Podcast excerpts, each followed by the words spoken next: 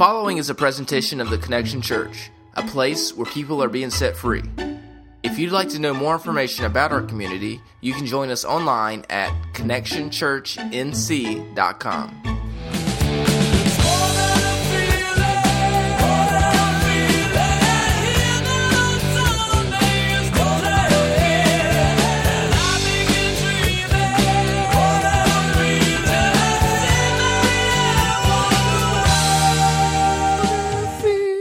No, sorry. My bad. Yo! How's it going? Good. Good. Good morning. Super Bowl Sunday. Jesus is a Seahawks fan. I know the Broncos kind of apparently overpowered this service, but I just wanted to give you a little FYI. So, um, how many of you recognize that song? Yeah, all right. Who sang that song? Boston. That's right. More Than a Feeling by Boston, released September 1976. I was a distant memory, um, not even a thought, I believe, at that point. Um, but uh, shame on you for knowing that, all right, because that's not a Christian song, all right? And um, we it's a little known fact, but but I did a little bit of research and I found out Jesus only listened to gospel music. Okay, so um, not even contemporary Christian. All right, K Love is out. Okay, but non Christian for sure. Like Jesus only listened to gospel music. So um, I'll just take a minute. Y'all repent. Go ahead. I'm just kidding. Um, but yeah, that's kind of the subject matter over these next couple weeks. Love. L O V E, four letter word, not a curse word, um, but one of those words that gets thrown around quite a bit. It is more than a feeling, love is. Now, every single one of us, we're, um, we're on this journey of life right? And and and we have these experiences as we walk through life and and as we have these experiences those experiences kind of frame our definitions of things. Like like for instance people can tell you about love but you really don't begin to understand and grasp the concept of love until you experience it for yourself. Like like i remember my parents telling me that um, that you you just don't understand what it means to, to love like the way a parent loves a child. Like you, you just don't understand that until you have kids. And I heard that a bunch. You know, when you have kids, you'll understand this hurts you, hurts me more than it hurts you, like all that kind of stuff, you know. And and, and truly I didn't understand that until I had kids right? And, and then when I had children, I began to understand that that life experience kind of helped dictate and help, help me understand and wrap my mind around what parental love looks like. Now, maybe you can identify uh, with this. The first time that my wife came to me and said she was pregnant. Dad's in the room, all right? That intense, ridiculous, crazy feeling when your wife comes and tells you that uh, we're going to have a baby. I remember that it was it was intense. All right, we were um, we were living in Florida at the time, and we were up here in North Carolina visiting some family. And I remember I was getting ready to go get in the shower, and she comes up to me and she says, "Hey, by the way, I'm pregnant." And I'm like, how did this happen? I mean, like, like for real, like we, I'm gonna have a, a kid, like I'm gonna be a dad. That's, this is really gonna happen. And, and, and I, I just remember like freaking out. I remember losing my mind because I, I started thinking about what kind of a dad did I want to be? And then I started thinking about the kind of dad that I wanted to be and who I currently was. And I'm like, dude, I got a lot to change. Like if I want, if I want to be this kind of dad, I can't continue to live like this. Like I'm selfish. I mean, I don't, I just care about myself and, and, and man, I don't want my kids to be that way. I want my kids to, to learn to love Jesus and like all these kind of things started flooding through my head. And I, I remember like feeling like I was going to have a mental breakdown. All right, just thinking about having a kid because my life was getting ready to change and, and I needed to change if I wanted to be the kind of dad that, that I wanted to be. I, I just, I remember feeling completely overwhelmed. I mean, just com- absolutely, like, completely overwhelmed. Like, I'm to be the world's worst dad. All right. If I don't get this figured out in like nine months or less. All right. That's my time period. I got nine months. I got to figure this thing out or man, I'm to be terrible. I'm to be like an awful dad. My kids are to hate me. Interestingly enough, this isn't too far from what many of us experience when we're confronted with this idea about being a follower of Jesus and engaging in his church when we come across this idea of being a follower of Christ and getting engaged in His church, you see, when we think about God and when we think about church and, and, our definition of church, because our definitions are framed by our life experiences, right? And I don't know what kind of church you've grown up in, but that has helped you understand what you think church is. And, and, and so when we think about God and we think about church, I don't know why you're here this morning. Maybe you're trying to fix something. Maybe something crazy has happened in your life and you're just trying to make sense of it all. Maybe because it's the new year, you're trying to like start the new year's off with a, on a good foot. I'm going to go to church and I'm, I'm going to learn more about God or, or maybe you're looking for answers. I don't know. But when we come and we visit church, and we see people in here raising their hands in, in worship. And we see the guys and the girls up here on the stage and the dude shredding on the guitar and he's super good looking and Andy's really tall and, and looks like he should be a male model, right? I mean, he's gorgeous. Did I just say that out loud? I'm just kidding.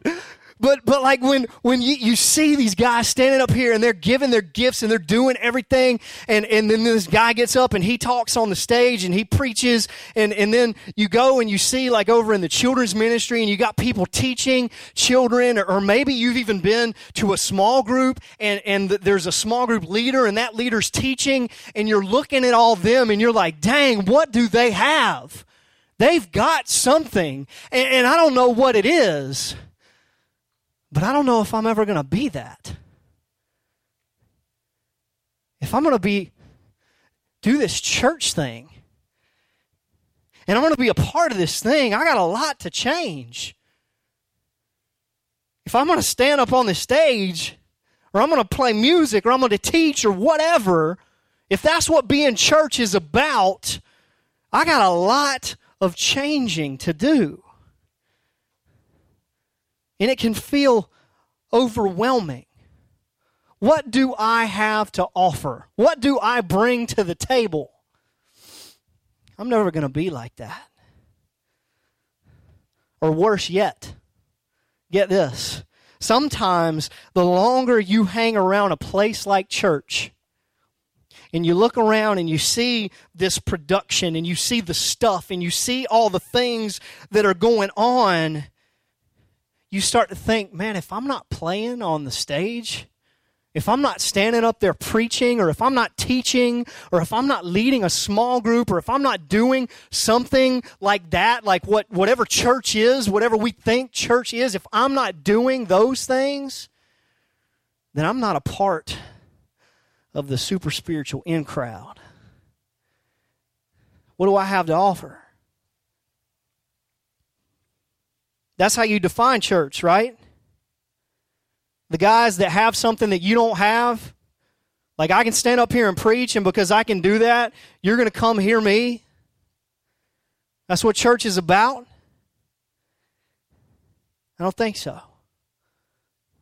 You see, the Apostle Paul addressed a very similar issue in his letter to the church in Corinth. We're going to be in Corinthians, First Corinthians. If you have your Bibles, crack those things open, pull out your phone, YouVersion, your Bible app, whatever it is you, you take notes on, that kind of thing. Um, we are going to be in First Corinthians, and the Apostle Paul was addressing this type of issue, okay? So apparently, there were some people in the church in Corinth, and, and they thought that, that you needed to be a part of the super spiritual in crowd. All right, and the way that you get in the in crowd is by doing big ministry stuff. Okay? Like all these things that you see, that's what it means to be a Christian. Like, like if you're a greeter at the door, like when people walk in and you see people greeting and shaking hands, that's B team. All right, that's lower level. That's like second string. Those guys, they're not that big of a deal. But if you're a pastor, all right, or man, you play drums like Chris Vi, who's sick, nasty animal back there, or, or, or like you do something, right? Like a visible thing that people see. That's where Christianity really happens. That's where big ministry, that's where Jesus likes to roll. You don't want to be just a helper. Jesus must love you more right? if you're doing big things because you're doing bigger stuff. I love what Paul says here. Look at 1 Corinthians 12, verse 31. It says this Now eagerly desire the greater gifts, and yet I will show you the most excellent way. Now, at first read, you go, see? The Bible says it right there. As a follower of Jesus, you got to want the greater gifts. You got to do the, the big things. You, you got to kind of do those things. If you want to be a real follower of Jesus, you're supposed to be doing big ministry stuff if that's what, how you're going to get in the in crowd. Jesus loves pastors more than he loves greeters. Don't tweet that, all right? Jesus loves small group leaders more than he loves the people in the small group. He loves the guys up here on the band more than he loves everybody else. Is that what this thing is about? So that we all get a turn up here? Standing? Doing our thing? See, I don't think that's right. And if we dig a little bit deeper, we'll see something very different. Because you see, that phrase, greater gifts, earnestly desire the greater gifts. It's an interesting phrase because that statement doesn't mean greater by rank. Like, like there's there's these gifts up here and then there's these gifts down here and and and, and this is better and Jesus is like super loves this guy and, and doesn't really love that guy that much. He's just kind of a part of the crowd. No greater gifts means literally to strengthen or to make firm. The picture is like if you take a string, a single string, it doesn't take a whole lot of effort to break that string, right? But what happens when you take one string and another string and another string and another string and you twist them together? Scripture tells us a cord of three is not easily broken. See, that's what this whole thing is about. Paul's not saying you got to be a part of the super spiritual in crowd. That if you if you preach, then you got it. But if you're just a, a greeter, then that's nothing. No, he's saying that your heart's desire should be to strengthen the body of Christ. We are all in this together. If we want to see the community of Wallburg and Thomasville and High Point and Greensboro and Winston-Salem and to the ends of the earth impacted with the name of Jesus, it's going to take thousands of little strings twisting together to become unbreakable. You want to make a difference in this community? Be a part of something greater than yourself. That's what Paul is saying. We can literally change this world because we're created to do this thing together in community. Has nothing to do with talent or ability. Your desire should be to strengthen the body of Jesus Christ because we are his messengers now. We are the very presence of God on this earth. Jesus died and ascended and rose again, and we're here. There is no plan B. We are God's messengers. And so our goal should be to want to strengthen each other and build each other and celebrate the gifts that we have and say, Andy, you're stinking good.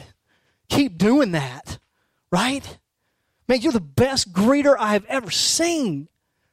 You have the, the ability to make people feel welcome. And I can't do that. Let's encourage the church to be the church. Ask God today to give you the things that will enable you to be a strengthening agent of His church. That's what we're called to be. That which binds us closely together. It doesn't take you standing here on a stage or playing in the band to be a, a vital part of the family of Jesus. It just takes a desire to want to make this place better because God has gifted you to do something.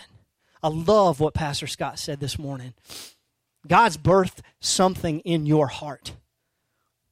And I don't know what that is, but I want to encourage you that as He defines that and clarifies that and encourages that, go do that. Ducks make great ducks, they don't make good lions, right? So ducks don't need to be lions, and lions don't need to be ducks. Ducks need to be ducks, and lions need to be lions. Be what God is birthing and gifted you to do.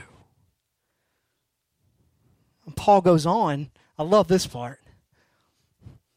He says, once you get that, like if that's your desire to be the strengthening agent of the church, to, to literally take this world by storm, because we are we're going to be a stinking army of people that, that blankets this community. He says, Let me show you how to get that done. I'm going to show you a still more excellent way. It's not just about the gift. It's about a more excellent way, something that's even greater than the gift that God has given you. Watch this.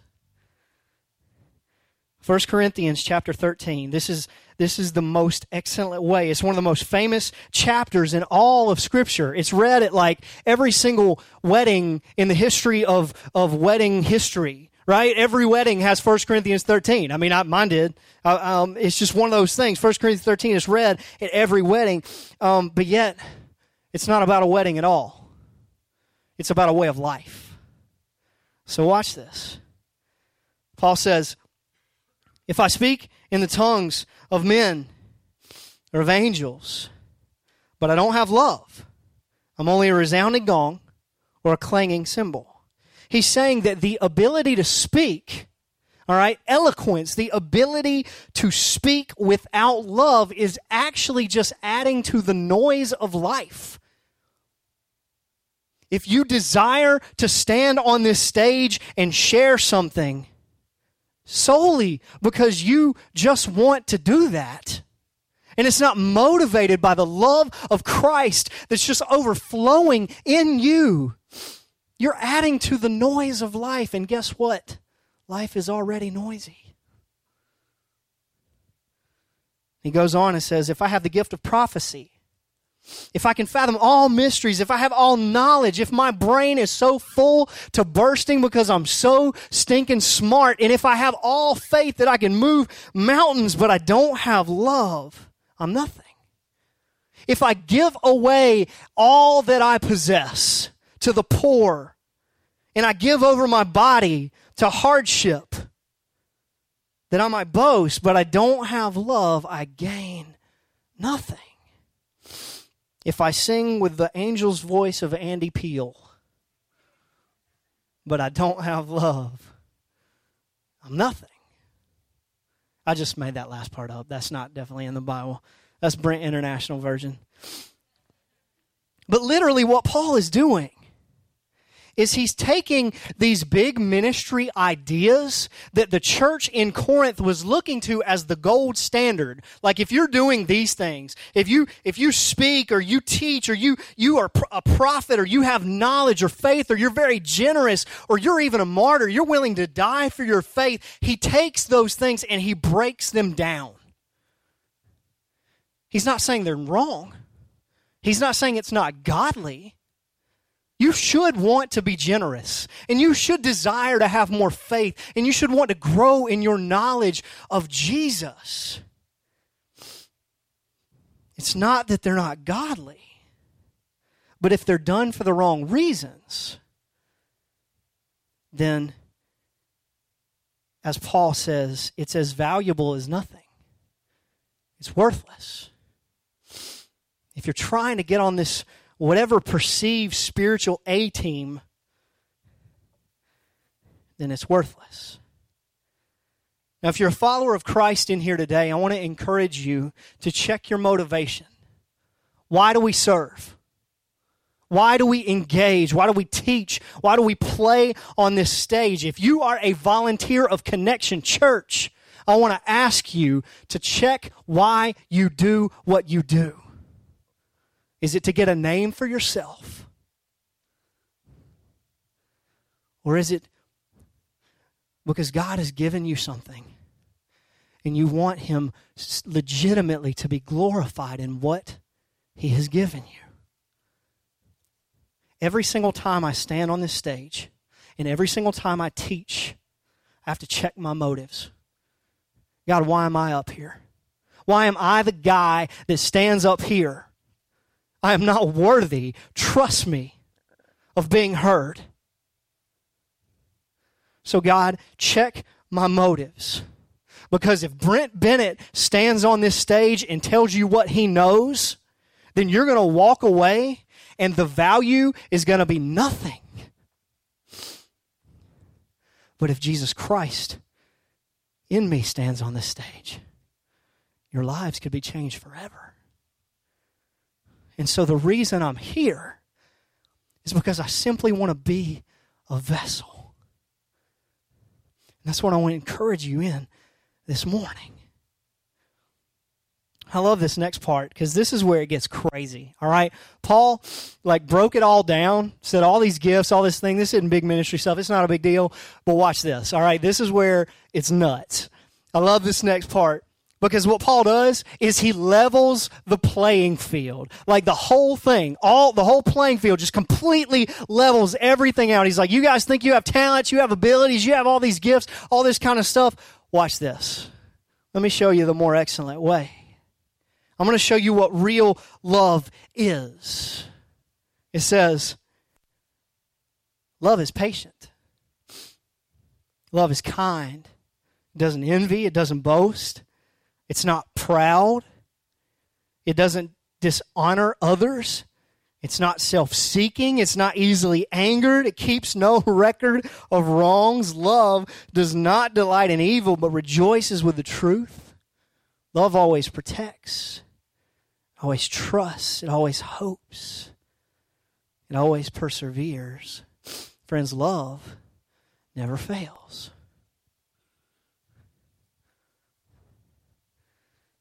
You see, people always use this section of Scripture in connection to marriage. Two mutual partners that, agree, that are agreeing to try this love thing together. Let me, let me ask you this. What if we applied this concept of love to life as a whole? Every relationship and every interaction, not just the ones with people that mutually agree to love us back what would this church look like? What would your life look like if it was dominated by love as defined by that scripture? See, that's where it gets real. That's where the church becomes the organism that God designed it to be a place that has no expectations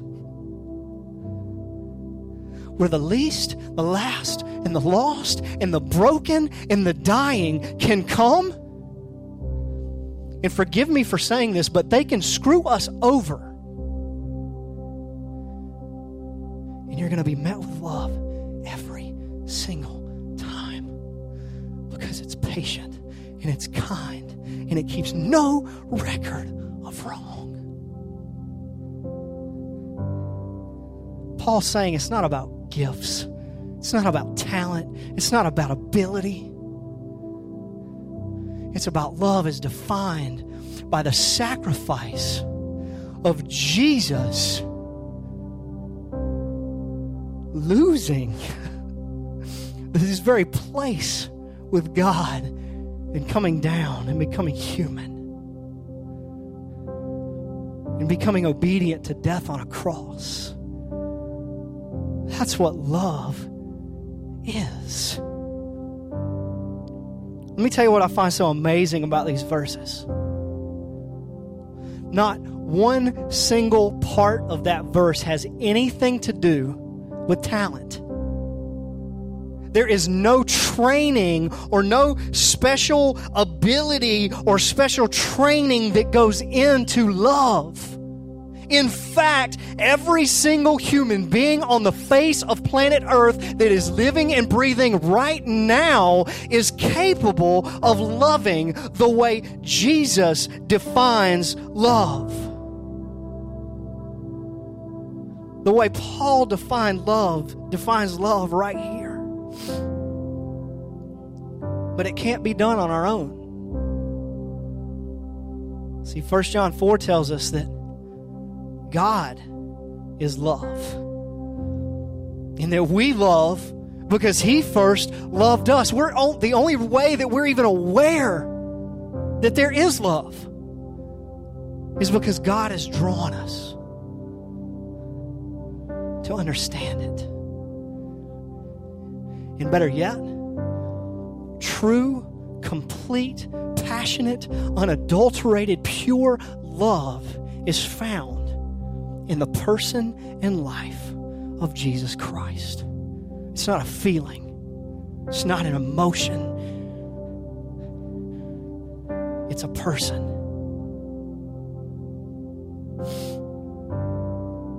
Roman, Romans 5 8 tells us that while we were still sinners, while we were still far off and incapable of even grasping or understanding God and His love for us, Christ died for us. That is what true love is about, and that's what this church is about. So, watch this. Paul says that being a follower of Jesus, to get on the spiritual A team, to do big ministry things has nothing to do with talent or ability. It has nothing to do with material possession. It has nothing to do with any of those things. Because God isn't interested in what you bring to the table. He's just interested in you coming to His table. And when we get that, we realize that love is not even about being able to keep that list. Put verse 4 through 7 or 8, whatever it is, back up there again. Love is not about being able to keep the list. Love's patient, love's kind, doesn't envy, doesn't boast, all of those kind of things. Look at that. All right, that's a checklist for love. And when we truly begin to grasp this idea, guess what? It's not about keeping the list. Because watch this.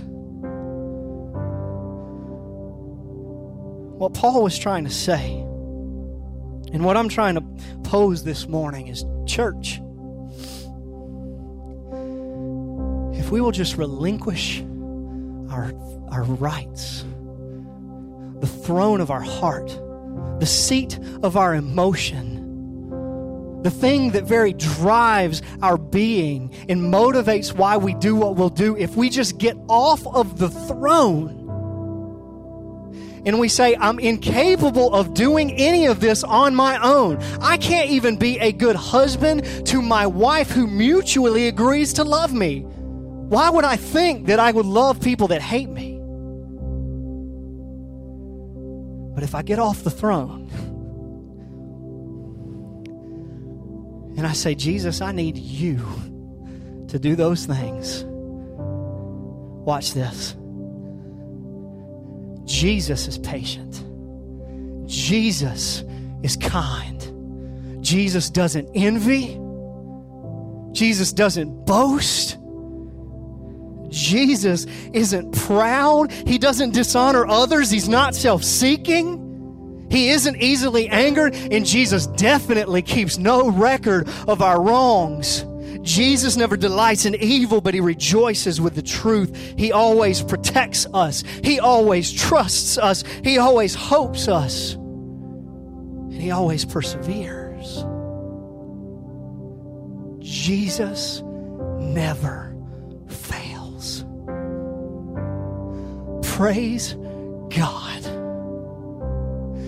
that being the church of Christ has nothing to do with what we bring to the table. It has everything to do with us getting off the throne and saying, Jesus, take the wheel. Thank you, Carrie Underwood.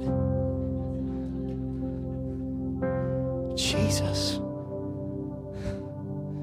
you do it because I can't. Man, when we get that concept, that's where the church becomes the church. That's where life begins to change. That's where we find fulfillment like we've never found fulfillment before. Because we're free to do the things that God is empowering us to do. When we let Him live His perfect life of love out in us. What a beautiful and glorious thought. If you would just bow your heads and close your eyes, I want to kind of just leave you with a, a, three thoughts, okay? There's three camps that we find ourselves in this morning. You might be like me when I found out that I was going to be a dad. And you might have come in here overwhelmed this morning. And I don't know why you came to church but you might be overwhelmed at all of the things that you've got to change and you don't feel like you have a whole lot to give because you're not worth a whole lot. And I want to tell you something. Church, do not listen to the lie that Satan wants you to think. He wants you to think that you are worthless. He wants to cripple you from receiving the love that Jesus has and letting Jesus become all that He wants to be in you. Maybe that's you this morning. Maybe you're you're in the second camp. You're in a boat where you're you're ready to give and you want to serve and you're excited about doing that. Well, I want to encourage you check your motivation.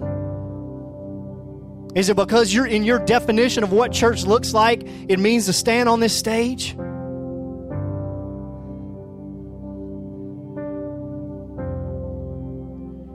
We need to be motivated by the love that is unconditional in Jesus Christ so that He can live out in us. And lastly, maybe this is you this morning. Maybe you strolled into Connection Church just like my friend who rolled in first service, came in off an invitation, never been here before, still checking this Jesus thing out not even really sure what it's all about.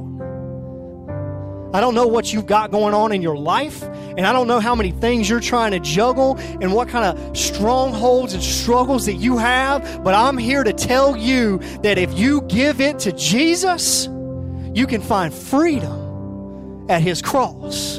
It will not be easy, it will not be a cakewalk,